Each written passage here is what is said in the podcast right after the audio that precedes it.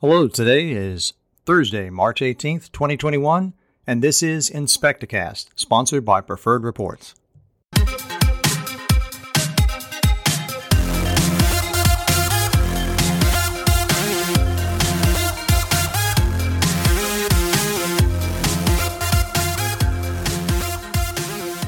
Hello, and welcome to a special edition of Inspecticast. The topic of this episode is pre inspection research.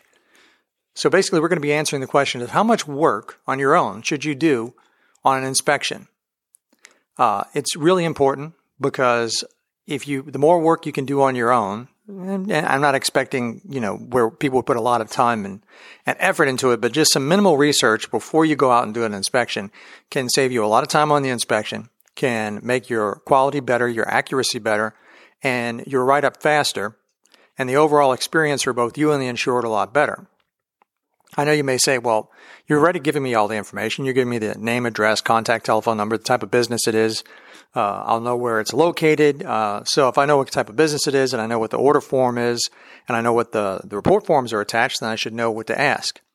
That's true, but not always true basically, I have a process that I follow before I even call the insured. One of the things that you have is your credibility. And there's going to be an assumption that if you're an inspector of something, like let's say an inspector of uh, dairy operations, that you're going to be good at agriculture, good at uh, at least knowing what cows are and what they do, and you'll know about the overall process that will be involved in a dairy farm. Not everybody has that experience unless you've done those inspections before or unless you've worked in that industry or were raised in that type of agricultural environment.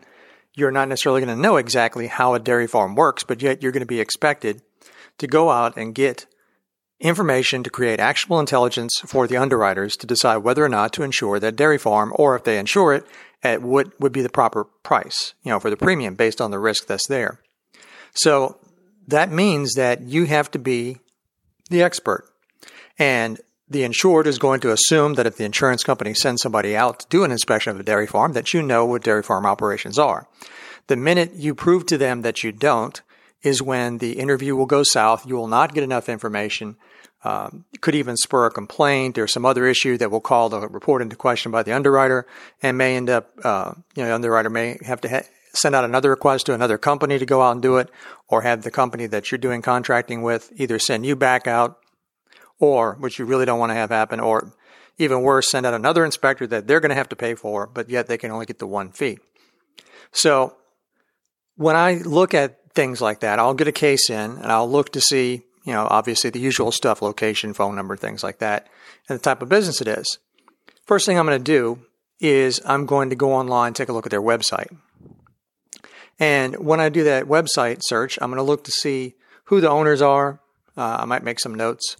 If they have hours of operation listed, again, that'll be a quick note on the order sheet or uh, or on a notepad that's that's indexed to whatever the case number is.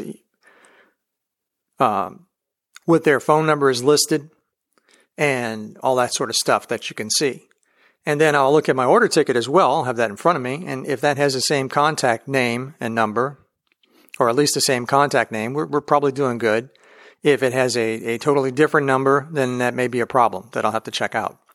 Another thing that I do while I, I'm doing that is I'll go onto the state website for whatever state they're in and pull up their incorporation documents, uh, or at least information. That tells me when the company was started and most of the time who the principals of the company were. I don't really get into all the other stuff that you could potentially get in there, but it will tell you what type of corporation they are, LLC or regular corporation incorporated. Uh, and it'll tell you whether or not they're officially active as a corporation or whether they have lost their their corporate status because usually it's because they fail to file an annual report, which is done every year. And depending on what state you're in, it, it's set on a physical date as opposed to just an automatic 12 months after you file the first articles of incorporation. Like for instance, in Florida and, and, and as well as in Georgia, if you file on a certain day, you may have to actually file again a few days later and pay an extra fee because that's when your articles are due. If not, you can have your corporation suspended or you can end up losing it and not even realize it. So Uh, and then again, also, the corporation is important for liability purposes because if a uh, person is being insured as a corporation and it is in fact not a corporation, then they are nothing more than a sole proprietorship, and that means liability falls on them personally. Uh, and it gets into all kinds of legal stuff. If you say you're a corporation, and if that's what's on your insurance papers and things like that, and you're not. So those are good things to, to know. And sometimes the, the insurers are not necessarily going to say, that they're you know a corporation or not correctly. They may not even realize they lost it, or the person you're talking to may not be the attorney or whoever handles those things. So they just know that they're a corporation. They don't know that it's lapsed. So it's always good to get that information. I don't generally bring that up in an interview. I don't want to call somebody a liar or something like that because that would also set the interview down the path of the wrong path you want to go. But it's still useful information. Uh, how you report that, I would put it in, if I have part to put a narrative, I'll say that uh, company was incorporated in 1972. However, corporate records check shows that it was delisted or that it was uh, had its corporation revoked uh, for lack of a uh, annual report in 2017. So that tells the underwriter, hey, this company's not incorporated. It could also be sometimes that there's other explanations. Uh, companies may, for instance, start as a Delaware corporation and then switch it to a local. And there's all kinds of things that can happen. It doesn't mean that they're necessarily lying to you, but it is a bit, bit of information that's useful for the underwriter. So as we're doing this web search, I'm going to look at the inspection address and also look at what the published address is on the website. As long as the addresses match up, probably not going to have a problem. But you'll be surprised how many times the address that's on the order ticket is actually the insured's home address and not the business address. And that's because the insured uses their home address as the address that they get all the mail from, the bills, that kind of stuff come to their house instead of their business because they don't necessarily want their manager or their employees getting important mails, bills, uh, you know, that kind of stuff. So that's when I know that when I call up I can tell the insured, hey, I've got 123 Easy Street down. Uh, that looks like that's your residence address. What is the address of your business? Because I'm going to have to go to the business. We don't care about inspecting residences for a physical company that has a physical address.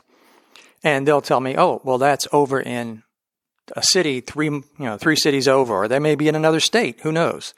Uh, if that's the case, then you just take the information down, you, of course, can't schedule a report. You have to contact the manager and tell them this needs to be moved over to another inspector.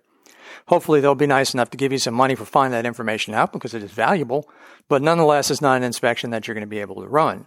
And it's great to find that out because you'll be surprised how many reports come in where someone went to the house, did an interview at the house, took a picture of the house or whatever, house was not a dairy farm. In fact, it was a house well away from a dairy farm, but yet turned in the report only for us to have to either reject it back or if it somehow made it through review, for the uh, carrier to come back and say, this was a dairy farm, not somebody's house in suburbia.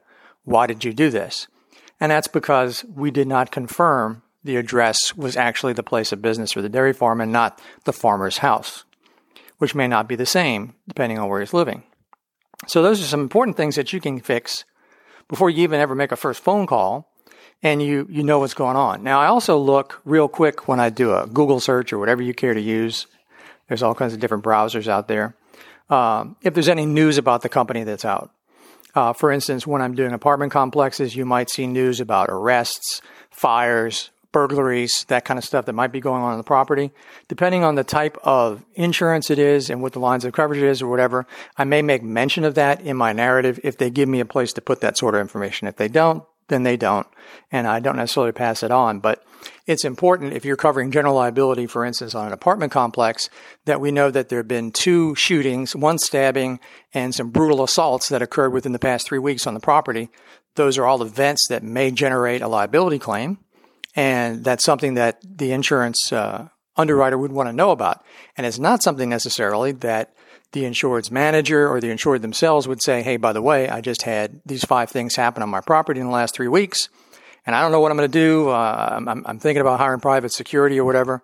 They're not going to admit that to anybody. Uh, an insurance inspector or anybody else, they're not just going to admit that sort of problem because every business person knows that the more problems cost more money. So they're not going to generally, uh, you know, do that.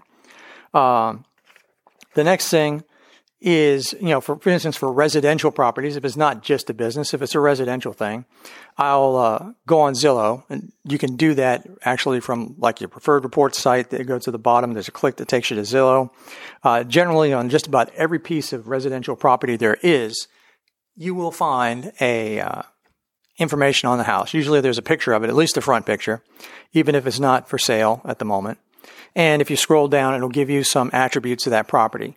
Usually it's some type of square, square feet for an area. It'll be a number of stories, number of bathrooms, bedrooms, some other things that you may or may not need to know. But at least it gives you a good idea of what it looks like and where it is. And in some cases, it'll even have a diagram on there that you could attach to your report so that way you can reproduce the diagram fairly accurately, or at least you can confirm it while you're there because not every diagram on an assessor's office is accurate uh, and then make it adjusted appropriately for what you find out. Uh, it's good to have that going into it. For commercial property, I will try to pull a property record off the uh, appraiser site because that'll tell me how many buildings might be involved. Uh, it may involve construction information, and even depending on the site that you're on, uh, like for instance, New York City and Los Angeles both have excellent sites. They give you a lot of information in one place. I can look at building permits, so I can find out when roofs were replaced, when HVAC might have been replaced, when electrical work was done. All that stuff can be found in the permits there. And the permits can really help when you're filling out your report because um, a lot of times we're getting new policies. So the people that may have just bought the building may not necessarily know the exact date of when the electrical work was upgraded. You know, you would hope you would have that come out in some type of inspection or when you're looking at the property to buy it, but you may have a real estate agent that took care of that for you, or you may have a property manager that took care of it for you. So you don't have the exact information. So you have no idea how old the stuff is. And instead of putting down on the report, insured had no idea they just acquired the property several weeks ago or whatever, and they're still in the process of finding out. You can say, according to the permit history, the electrical was upgraded on the property two years ago and it was fully upgraded, including uh, upgrading to a 220 service or something like that, whatever would be in the permit. Same thing would be about the roof. Uh, what's great too is with permit data, sometimes it can give you some insight into the building construction and roof type, uh, particularly roof uh, roof truss type. If you don't know, if you weren't able to observe uh, and you weren't able to tell directly from just looking at the building, it might say that uh, you know we put a new membrane over the metal roof deck or a new membrane, whatever. So that, that provides you some more information. And these are all things that generally you're not going to ask the insured a lot about anyway. Most insureds have no idea what, what construction class their building is. They might be able to tell you it's wood frame, or they might be able to tell you it's concrete block, but beyond that, you know, you're not going to necessarily get the right kind of information. Now, beyond permits and beyond what the building looks like and uh, incorporation history, there are some great things for restaurants and other places that you can find as well. Uh, whenever we go to restaurants, bars, things like that, one of the questions usually is, especially if there's liquor liability, is liquor license, and a lot of times they want capacity of the people that can go in there. Well, when I go to a restaurant bar, I'm going to, in advance, if possible, pull the liquor license. A lot of websites with liquor licenses also have uh, complaints on it. Uh, that way, uh, has there been any un- underage service, uh, that sort of thing? Uh, that's something that's important for liquor liability, and that's not something that's necessarily going to be disclosed by the insured when you're talking to them. Uh, the other thing is you'll have their license numbers, and you'll know what the license is issued into. and you also, depending on the jurisdiction, you should be able to get a copy of the most recent restaurant inspection or health inspection that was done. some places require people to take those reports and pin them up on the door as a, as people go in. Not everybody does, uh, but they'll have them put the letter grade up, A, B, C, D, F, or whatever it is that they use.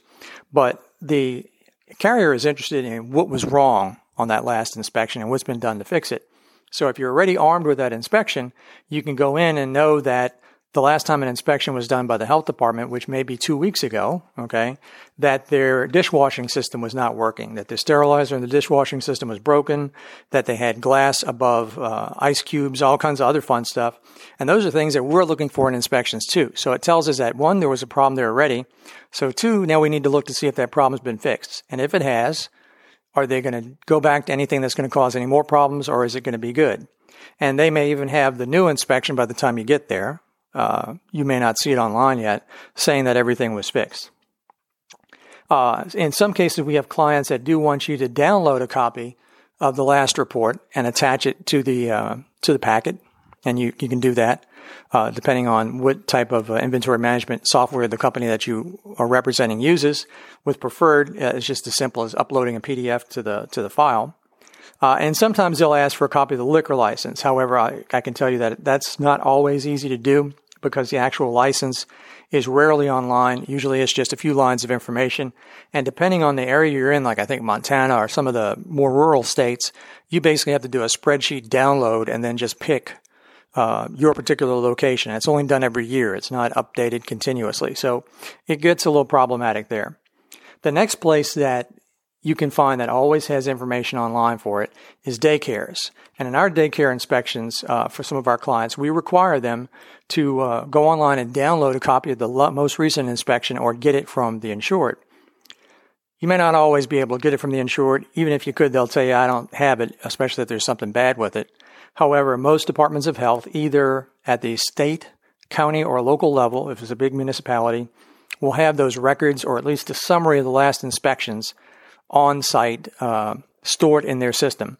And you can either just download the summary and attach that, or you'll get the actual full report that you can attach. And that gives you an idea whether they're understaffed, if they've had issues with complaints, because usually with daycares, you're going to have one of two reasons to get an inspection. One is a regular inspection that's done at, at licensing time or licensing renewal, or if the jurisdiction has the money and time and the personnel for it, they'll do some regular checkups, or there's a complaint filed. Uh, most of the time, you're going to see those annual inspections are there, but you get the most meat off of the ones that were filed for complaints. And I can tell you from reading a lot of these things over the years, a lot of the complaint ones are usually not even founded. They'll tell you what the complaint was, and then they'll go out there and say everything was fine. Uh, other times it'll be a complaint. They'll go out there and they won't get them for what the complaint was about. But while they're there, they do a full inspection sometimes and they'll find other things. Uh, it really depends on the jurisdiction. Some of them limit the visit that they make to just what the complaint was. Others will actually, you know, do a full reinspection just to make sure there's nothing else going on. Personally, if I were the municipality or whoever does the inspections, as long as I'm out there, why not take the extra 30 minutes or 20 minutes or whatever and just do a full reinspection just to make sure everything's going good. So now, if it's a drive-by commercial deal, and by drive-by commercial, it's one that's an exterior that all you're going to do is take some pictures of. You don't even have to make appointments. Um, it's always good to at least look on Google Earth and see if it's see what the building looks like, so you know you're in the right place. Mistakes can happen. Not everything has an address on it, and a lot of those uh, drive-by commercials are done on vacant buildings and things.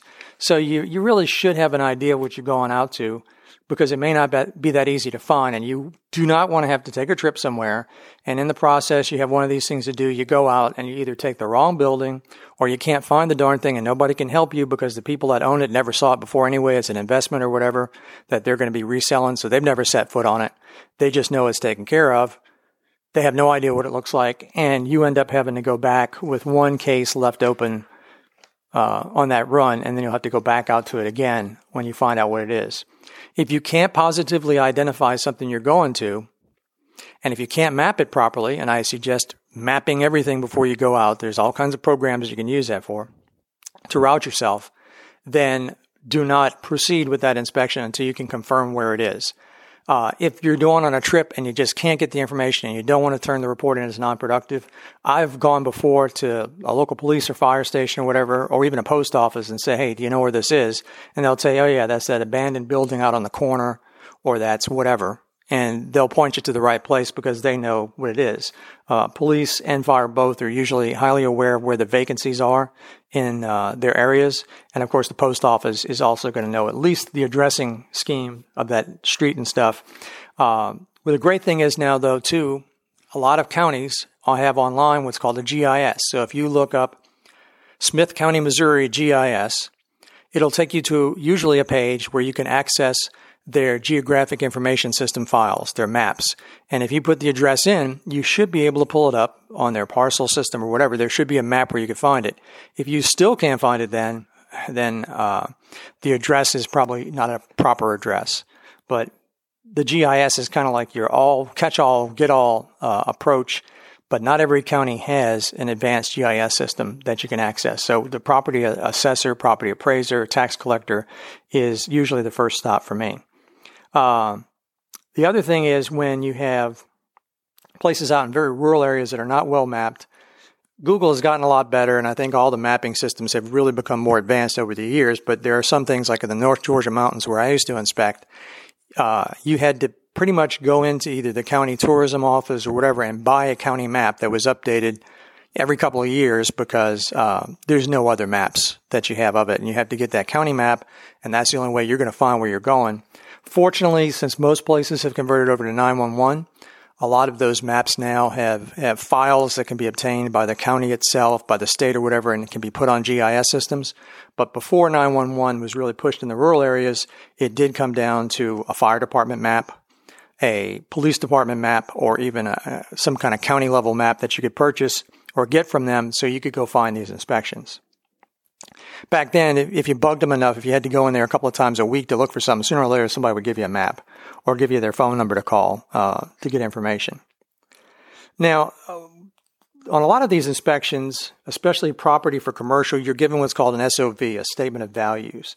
A statement of values is basically a list of all the properties that are under that insurance policy, and usually you'll have that as part of an application packet or the binder that's given to you as an attachment. And it's going to have um, some other attributes of the building. It might have the square feet, might have construction class, and what it's used for, and how old it is. Those are usually the four things that you're going to see. They're going to have location number, building number. That's how these are identified. So if there's only one location, it'll be location one, building one, two, three, four, five, or whatever. What becomes difficult is trying to figure out which building slash you know lo- location slash building is matched up to the one on the paperwork. Uh, I've done a lot of these where I go out and there's supposed to be seven buildings, but there's five. And that's because they got rid of two of the buildings or they sold it off or they're not carrying it on that policy because they're a special operation that's been switched onto another policy for whatever reason. But the insureds don't always know which building is which let's say there's a case of where three of the buildings had the same area. They're all 3,000 square feet. Well, they know that one of them is not insured of the three, and there's three of them in a row. Which one isn't the one on this statement of values? So you have to really try to get as much information as you can for the underwriter and explain to them how you decided what building it was as opposed to what's on the SOV. Because I have called up agents, I've talked to insureds, and I've even talked to underwriters, and they don't always understand or know what buildings those are at each location because whoever wrote it, it may have been copied from a policy from years ago. There's no particular idea of what's what. So if, if things are very identical to one another in processes and stuff and they try to drop buildings off, it can become confusing. So you might also want to uh, grab a Google Earth overhead of that. So while you're walking around, you can say, okay, well, this building's A, this building's B, or this building's one, this building's two, and mark that on your report. Now, speaking of order attachments, and this is true for any company, whenever you get your order, make sure if they are in, that they have a practice of putting attachments on, that you look at those attachments because they may hold very important information for you about the operations, uh, may give you some insight into what, what they have on the property. And of course, you're going to know immediately what type of insurance they have because uh, not every property or everything that you visit is going to be written for the same reason. Sometimes it may just be general liability. A lot of times it's property and general liability or a package. Okay. That's all together. So it's going to be all those things, but it could also be just property because depending on what the, the insured does or anything, they may find it cheaper to get their liability insurance somewhere else. And they got their property cheap with this other company that you're representing. So they came in, you know, and you've got the property part of it. This is also where you'll get the excuse from insureds or, or really the confused answer is, I was just inspected by somebody from ABC Insurance. Um, I don't know who you are, so I don't think you need to be coming out here.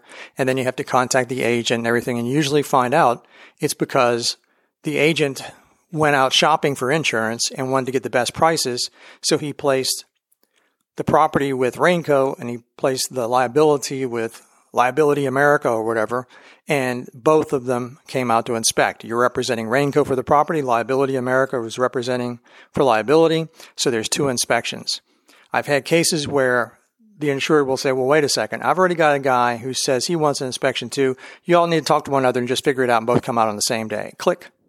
I have no idea who the other inspector is or the other inspections company, and the chance of them being able to have the same schedule as me, as the same as the insured, is highly unlikely. So that's you know another call to to your to the to the manager at the company that you're working on behalf of, or to the underwriter or the agency, whatever the procedure is, to say, look, we've got to figure this out. Hopefully, the agent can coordinate it, or the agent can uh, convince the insured that yeah, both inspections are legitimate and they're really not working together.